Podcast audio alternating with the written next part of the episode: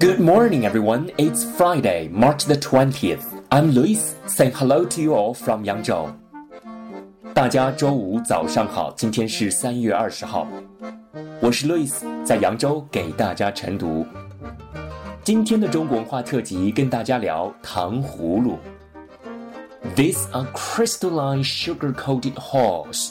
糖葫芦, which is a favorite winter snack for children in northern China.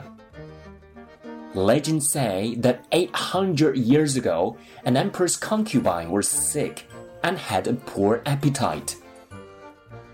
A doctor ordered that she eat 10 haws boiled with crystal sugar before dinner. The concubine recovered within half a month. Later, the prescription was passed on to ordinary people.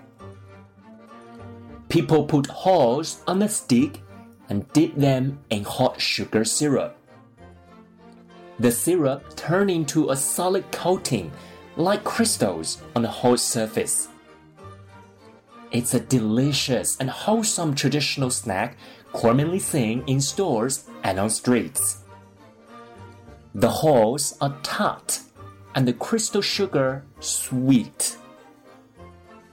The special taste often reminds us of our happy childhood. That's all about this morning's reading. Thanks for listening. See you tomorrow.